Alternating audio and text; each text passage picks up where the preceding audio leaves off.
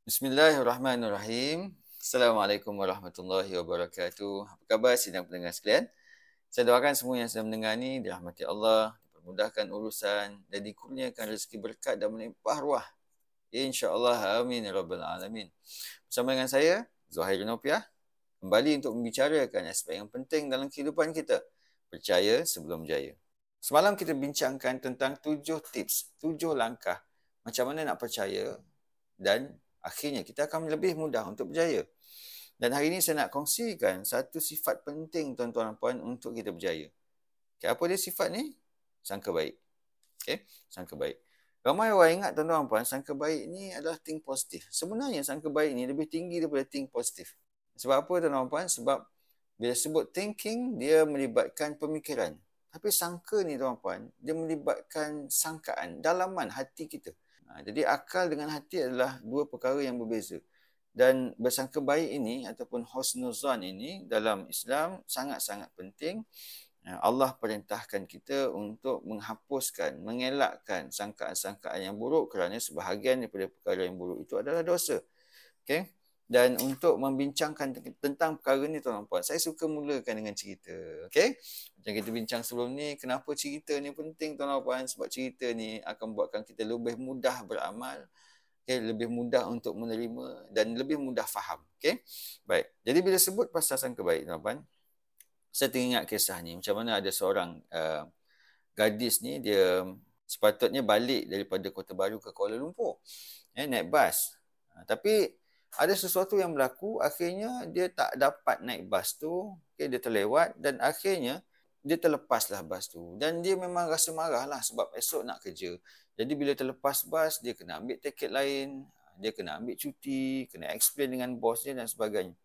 Ha, jadi malam tu perasaan dia memang memang rasa marah, eh, rasa tertanya-tanya, kenapa semua ni berlaku?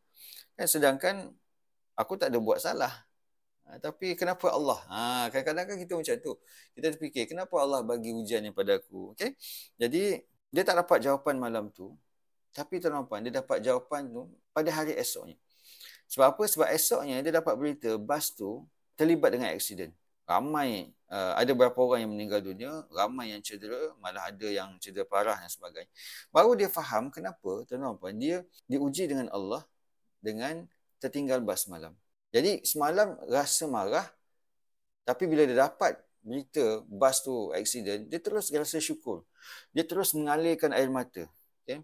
Perasaan dia yang marah tu terus bertukar menjadi syukur dan rasa uh, berterima kasih sangat dengan Allah SWT. Rupa-rupanya ada ada hikmah. Kenapa Allah jadikan kejadian tu? Dan di sinilah tuan-tuan puan penting ya bersangka baik. Sebab apa yang kita rasa baik tak semestinya baik untuk kita. Ah, okay? Apa yang kita rasa baik tak semestinya baik untuk kita. Bagi Allah semuanya baik sebenarnya tuan-tuan. Kalau kita mampu untuk bersangka baik dengan Allah SWT. Sebab Allah Maha mengetahui.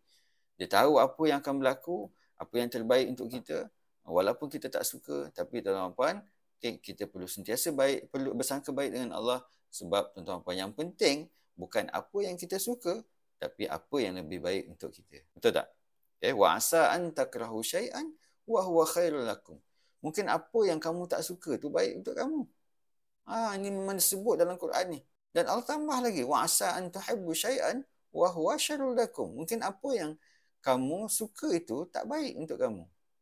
Jadi tuan-tuan dalam kehidupan kita ni, yang penting bukan apa yang kita suka. Tapi yang penting apa yang lebih baik untuk kita. Jadi tuan-tuan yang saya kasih sekalian, apa pun yang berlaku dalam kehidupan kita, especially kita kalau kita ni uh, dah buat yang terbaik dalam kerja kita, dah buat yang terbaik dalam keluarga kita. Tapi sesuatu berlaku juga. Okay, contohnya dekat tempat kerja masih lagi ada konflik eh, dengan bos ataupun dengan kawan rakan sekerja. Walaupun kita dah kita tak buat salah ni. Okay? Tapi tuan-tuan puan, sangka baik dengan Allah dulu. Okay? Mungkin Allah nak jadikan kita ni orang yang lebih kuat. Okay? Orang yang yang dimuliakan. Sebab apa? Sebab kita sedang membina sifat sabar dalam diri. Ha, Allah nak bagi kita tuan-tuan puan pahala yang sangat banyak. Sebab pahala sabar ni tuan-tuan puan, dia tak ada limit. Ha, okay? Sabar ni memang special.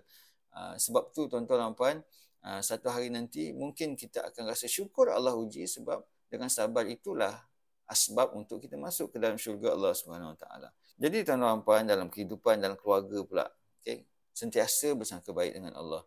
Kadang-kadang kita dah buat yang terbaik dalam keluarga kita. Betul? Kita dah cuba jadi isteri yang baik. Okay? Kita dah, cuba jadi suami yang baik. Eh, tapi Allah uji kita dengan pasangan yang mungkin tak berapa nak memahami kita.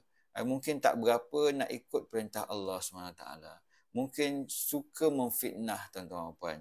Ha, dan akhirnya sesuatu berlaku berpisah dan sebagainya sangka baik dengan Allah Subhanahu Wa Taala dulu tuan Ya Allah tak nak kita bersama dengan orang-orang yang dimurkai dia. Ya, mungkin kita boleh fikir ataupun bersangka baik ke arah situ. Okay. Dan yang pasti tuan-tuan puan, Allah nak meningkatkan darjat kita. Allah nak melatih kita untuk sifat sabar. Dan hanya orang yang sabar inilah tuan-tuan puan yang mampu untuk lebih dekat dengan redha Allah Subhanahu Wa Taala. Dan itulah yang lebih penting dalam kehidupan kita tuan-tuan puan eh. Ha, nak masuk syurga bukan sekadar eh, nak ada banyak harta naik pangkat dan sebagainya. Tuan-tuan puan yang saya kasih sekalian. Okay, saya akan kongsikan satu hadis yang bila uh, tuan-tuan kita semua faham tentang hadis ni, maka kita pasti akan mampu bersangka baik dengan Allah SWT. Uh, hadis ini riwayat Ahmad, Nabi SAW pernah bersabda, Maksudnya, tidak ada seorang Muslim pun yang berdoa dengan doa yang tidak mengandungi dosa dan memutuskan silaturahim. Kecuali Allah akan memberikan kepadanya satu di antara tiga hal. Satu, dikabulkan doanya. Okay, dapat tuan-tuan eh? Ha, jadi, yang kedua, ditangguhkan hingga ke hari kiamat. Atau yang ketiga, eh, dijauhkan dari suatu keburukan musibah yang serupa. Jadi kalau kita faham hadis ni tuan-tuan, apa yang akan berlaku bila kita berdoa? Okay, ada tiga keadaan. Salah satu mesti berlaku. Yang pertama, doa kita Allah makbulkan. Ha, Alhamdulillah lah. Kalau itu situasi dia, syukurlah. Ha, dan kat situ pun kita kena bersangka baik dengan Allah. Sebab memang Allah maha baik. Okay, tak ada masalah dekat situ. Yang kedua tuan-puan, ha, ini kalau doa kita tak makbul. Kena sangka baik juga ke? Kena sangka baik juga. Sebab kalau ikut hadis ni, doa kita akan diganjari pada hari kiamat akan digantikan dengan balasan yang melimpah ruah, yang lebih hebat lagi sebenarnya. Jadi tuan-tuan kena sangka baik dengan Allah. Sebab apa?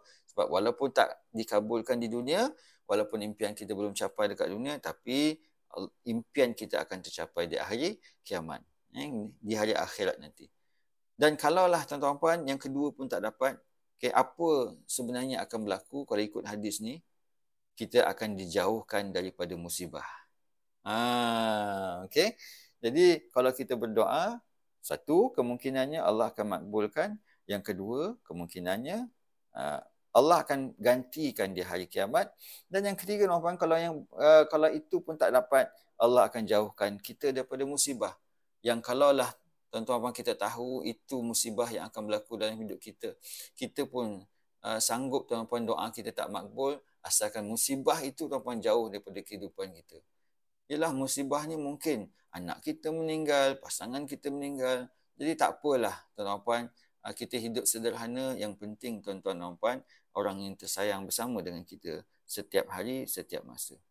Jadi tuan-tuan puan, tidak ada sebab untuk bersangka buruk dengan Allah, bersangka buruk dengan kejadian yang berlaku dan kita terus amalkan tuan-tuan eh, apa yang kita pelajari kerana apa?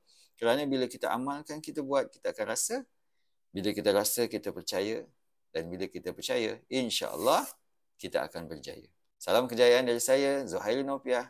Assalamualaikum warahmatullahi wabarakatuh.